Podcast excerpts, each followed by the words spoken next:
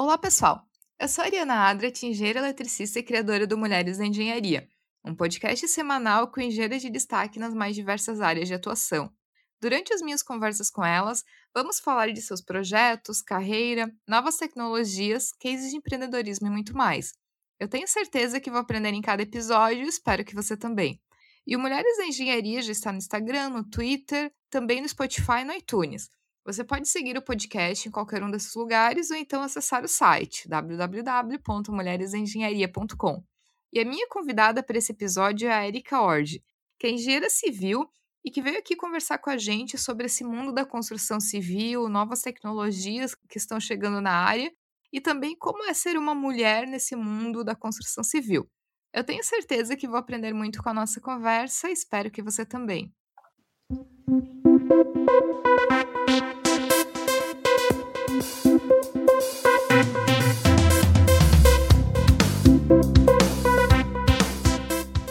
Érica, seja bem-vinda ao Mulheres da Engenharia, seja bem-vinda aqui ao podcast para contar um pouco da tua história para a gente. Muito bom te ter aqui. Olá, pessoal. Olá, Ariana. Eu quero, em primeiro lugar, te parabenizar pela iniciativa aí de fazer o podcast e agradecer o convite. Eu adorei. É uma satisfação poder estar aqui e compartilhar um pouquinho da minha experiência e da minha visão com vocês. Érica, é, a tua formação é em engenharia civil. Então, tu pode contar um pouco, assim, de como que foi essa tua trajetória de escolher o curso de engenharia, onde que tu se formou e o que que tu tem feito atualmente de trabalho? Então, eu estudei na Universidade Federal da Bahia e a minha escolha da profissão, na verdade, talvez não seja bem o que o pessoal espera. Eu caí meio que de paraquedas no curso. Eu lembro que na época do vestibular eu me sentia muito inquieta e indecisa com o que, que eu queria fazer, né? Meu pai é engenheiro químico e ele sempre foi bem claro de que ele achava que engenharia era a melhor das opções. Eu acabei seguindo aí os conselhos dele. Eu acho que entender como, por que, que eu entrei no curso é mais fácil do que entender o, como foi que eu descobri o que eu queria fazer enquanto engenheiro, o que me motiva, qual a minha paixão. Isso aí foi um processo um pouquinho mais longo. Mas hoje em dia eu adoro o que eu faço eu sempre atuei mais na parte de gestão, em escritório mesmo. Só que de um ano e meio para cá, eu passei a trabalhar em obra, sou engenheira de campo. Eu descobri que eu gosto muito, não esperava, mas eu acabei gostando muito. Apesar de que agora eu vou dar uma pausa nisso, porque eu vou começar um mestrado aí agora em 2019.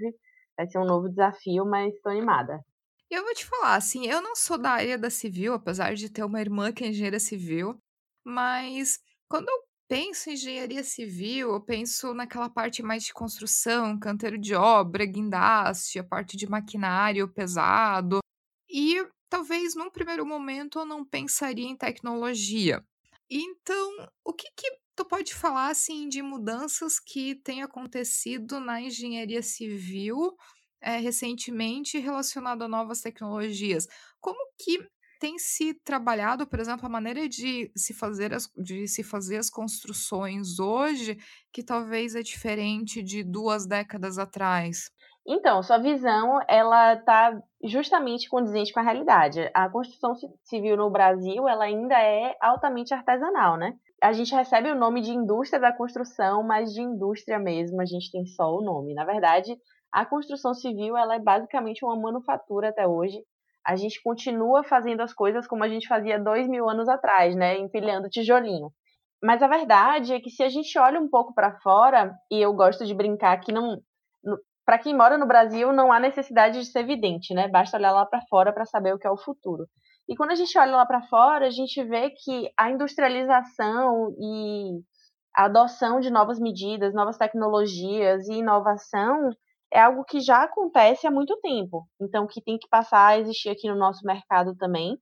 E eu acho que a crise que a gente viveu veio para chamar muita atenção para isso, né? Então, a construção civil é um dos setores mais improdutivos de todos, a gente perde basicamente aí para caça, segundo um estudo da McKinsey. E então, sendo um dos setores mais improdutivos, eu acho que a gente percebeu na crise o quanto é importante rever tudo isso. Além de que somos um dos maiores geradores de resíduo também, né? Isso demonstra muito das perdas que a gente tem e perda impacta em lucro. Então, acho que quando começa a pegar no bolso, é, a mentalidade das pessoas vai mudando um pouco. A gente tem um setor muito conservador eu acho que a dificuldade não é ter novas tecnologias, porque a gente tem tecnologia sim para usar, a dificuldade é implementar aqui, por causa da nossa cultura. Mas acho que isso vem mudando muito pela necessidade realmente de ser mais produtivo, ser mais eficiente, construir mais rapidamente.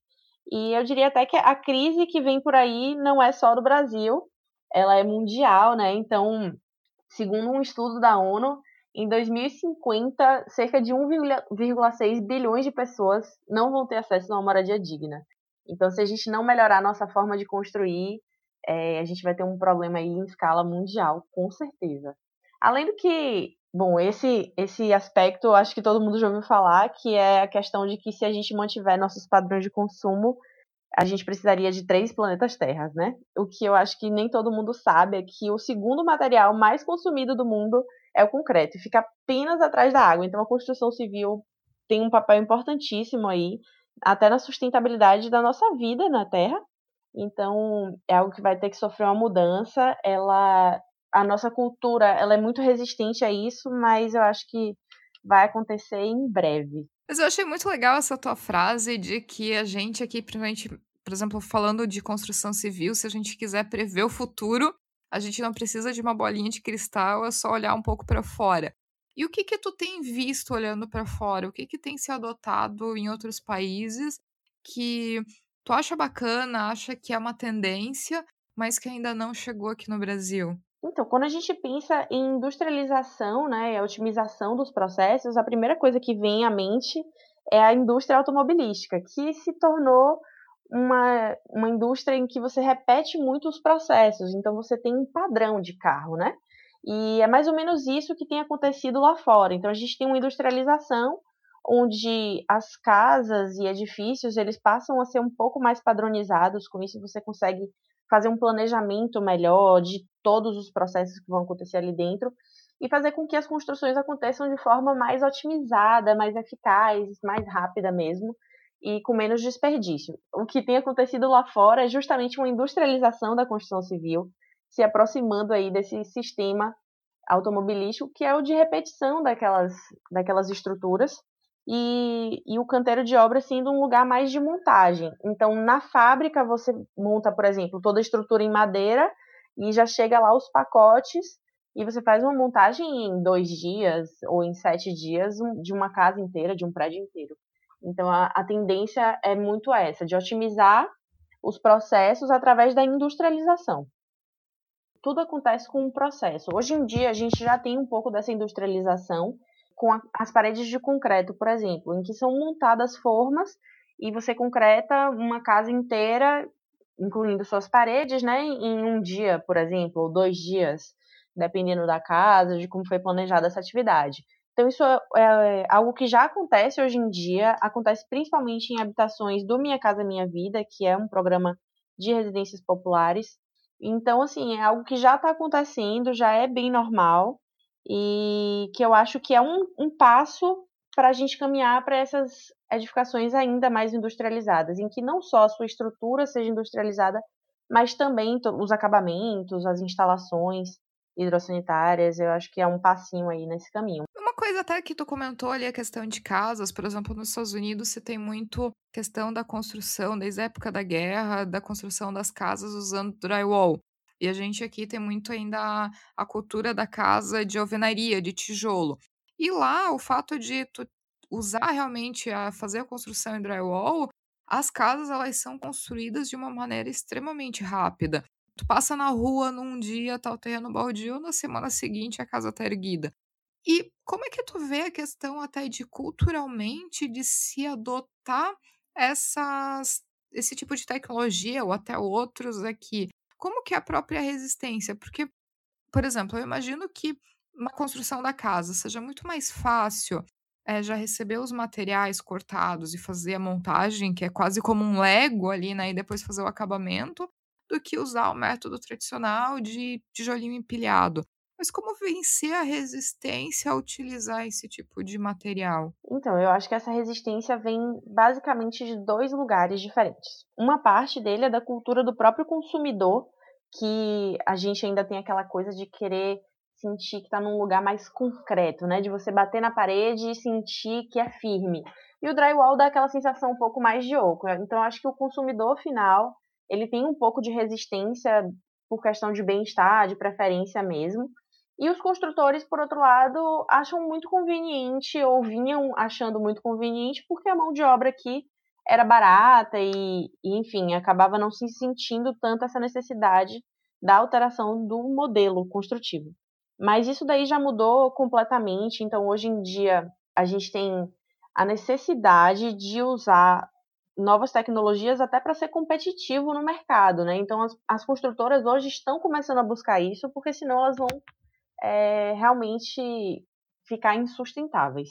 E quanto ao consumidor, eu acho que isso é algo que vai acontecer naturalmente e muito aos poucos. Então, quando você começar a ver que a casa do seu vizinho foi feita de drywall e que está tudo bem, você começa a ganhar um pouco mais de confiança. Além do que isso vai trazer também um impacto na qualidade final da sua construção.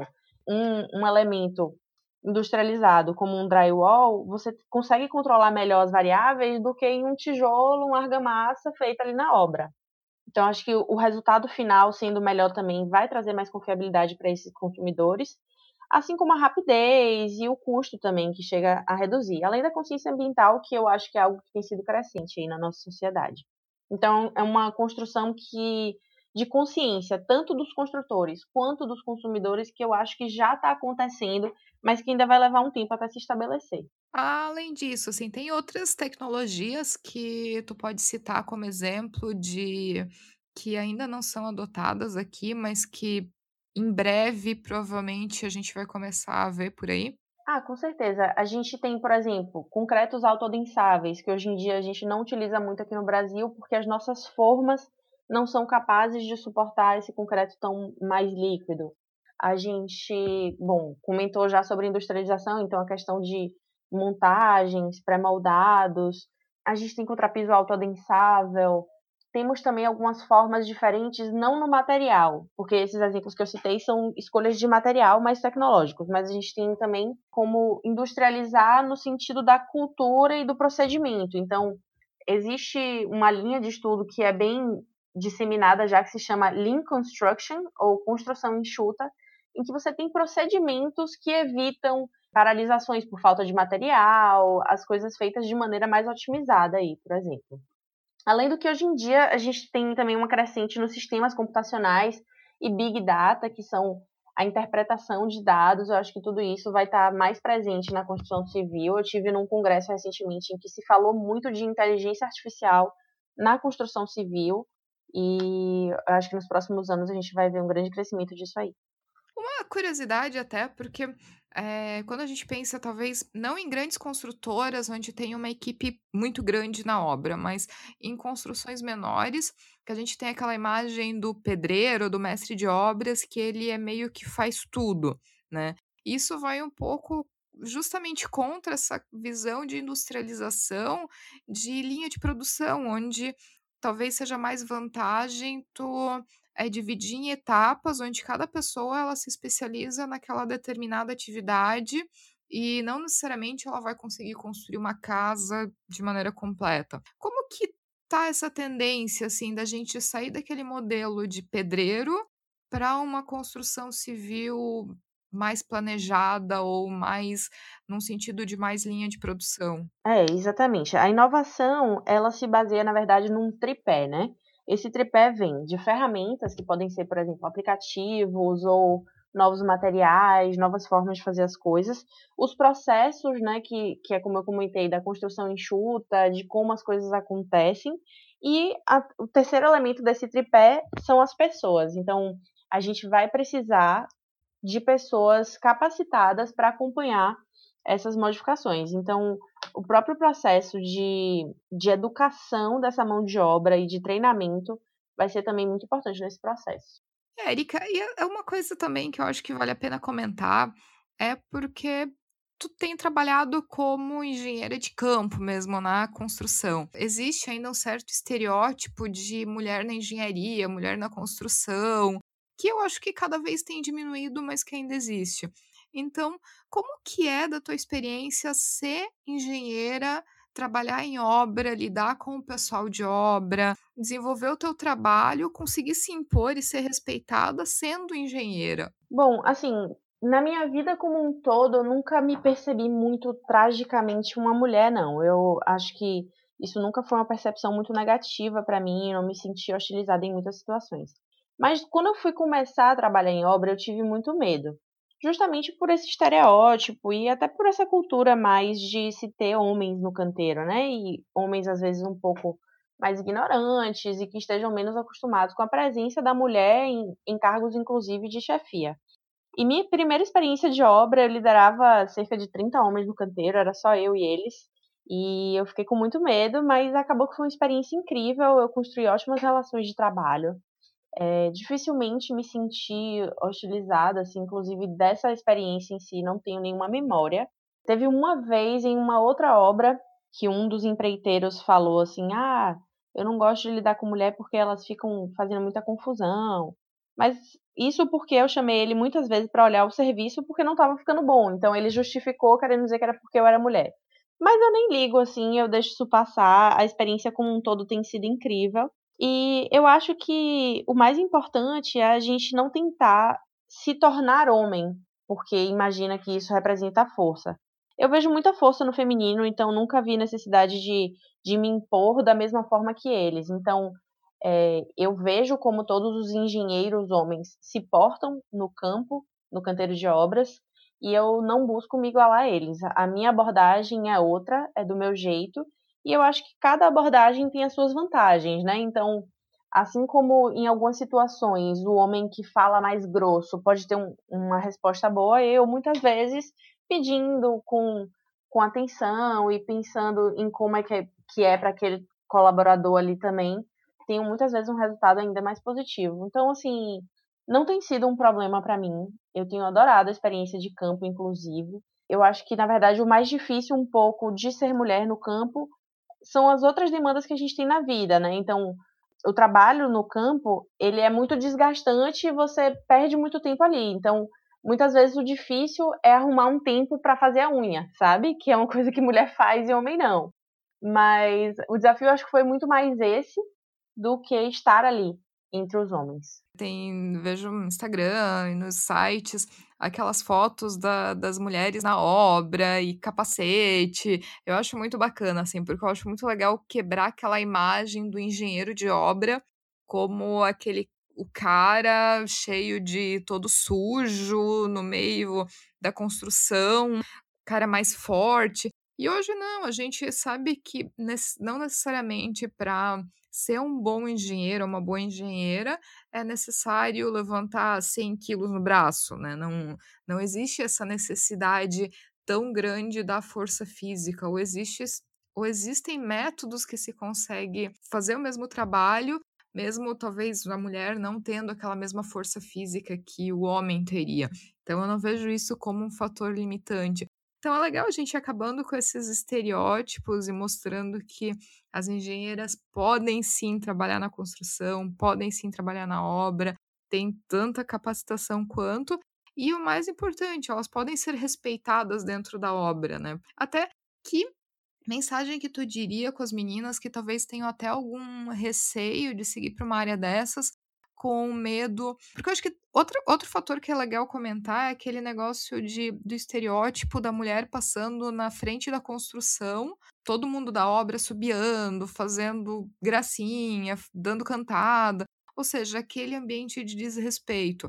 Então, o que, que tu falaria para as meninas até com relação a isso, de não ter medo desse ambiente ou de como é, se fazer se sentir respeitada nesse ambiente masculino?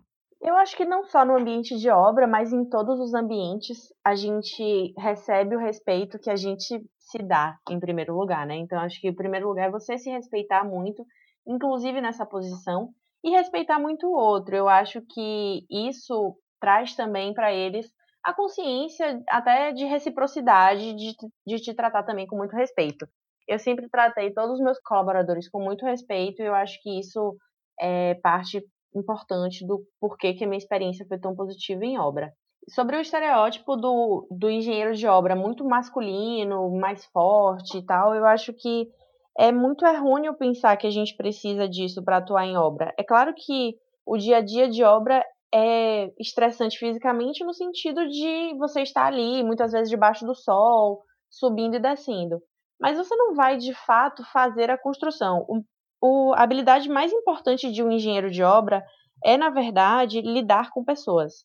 Em uma obra, a gente está ali lidando com várias frentes de trabalho, pessoas de vários níveis de escolaridade diferentes, que vêm de várias realidades sociais diferentes. Então, a maior habilidade de um engenheiro de obra não é física e certamente não é também a técnica. É o você saber lidar com pessoas. E nisso eu acho que muitas vezes nós mulheres temos uma habilidade inata para lidar com pessoas. Então, se você é mulher e tem vontade de trabalhar no campo, eu acho que você tem que investir em utilizar essa habilidade natural sua de lidar com o outro, de se importar com o outro, de enxergar aquela pessoa e usar isso a seu favor, inclusive para trazer o respeito que você precisa. Mas, Érica, mudando agora de assunto da engenharia em si, para a tua participação nas redes sociais, quem te acompanha pelo Instagram sabe que é, tu interage bastante com o pessoal e compartilha bastante conteúdo na área de construção civil. Então, como que é essa relação com eles? O que que tu compartilha? Como que o pessoal te acha nas redes sociais também? Minha rede social é Erika Orge em todas as redes. Bom, o que eu busco compartilhar sempre é uma dessas três coisas: ou educar, ou entreter, ou inspirar. Então, eu comecei o Instagram muito focada em educar, então eu compartilhava muito conteúdo técnico. Mas eu comecei a perceber que o entreter e o inspirar eram muito importantes também para essas pessoas, né? Muita gente, por exemplo, fala que nunca conseguiu um estágio, nunca trabalhou. Então eles querem ter um pouco de noção de como é a vida, a sua vida, ou então até mesmo como mulher, as mulheres querem ver como é a minha relação com o meu trabalho, com os meus colegas de trabalho, e eu comecei a trazer isso um pouco mais para o lado pessoal. Eu, e o objetivo é sempre esse: buscar educar, entreter e inspirar eu trago um pouco da minha vida pessoal também, até para dar essa dimensão humana e as pessoas entenderem quem eu sou, de onde eu venho, o que, que, o que, que é trabalhar na engenharia civil, mas sempre também focada no conteúdo técnico. Bem legal, então, pessoal que está ouvindo, sugiro seguir a Erika lá, acompanhar é, as postagens dela, são muito legais, as aventuras na obra também, então vale bastante a pena. E Erika, até para finalizar, se tu pudesse, de maneira geral, não só para as meninas, mas para todo mundo que ouve o podcast, dar um conselho, dica de carreira, recomendação de livro, ou algum aprendizado teu mesmo desses teus anos de trabalho, o que, que tu diria para o pessoal que está ouvindo? Eu acho que a maior dica que eu posso dar em relação à carreira, qualquer uma que seja, é... seriam duas, na verdade, duas dicas. A primeira dica é que você vai ter que aprender a vender. É, não necessariamente um produto, mas a vender uma ideia, a vender quem você é. Então, se você for médico, por exemplo, por que, que alguém vai se consultar com você e não com aquele outro médico ali, né? Então, você tem que aprender a se vender, a vender sua ideia, quem é você. E a segunda dica seria aprender a lidar com pessoas. Eu acho que isso é o maior desafio em qualquer profissão a parte técnica, se você não tiver preparado ainda, você consegue se preparar de forma mais objetiva, mas o lidar com pessoas e, e a questão de aprender a se vender, acho que são um pouco mais difíceis. Então, seriam as minhas, minhas dicas, começar o quanto antes a aprender um pouco sobre isso. Se for para recomendar algum livro, eu recomendaria o Monge Executivo, que é um livro sobre é, liderança, né? Como ser líder ao invés de ser chefe. Eu acho ótimo.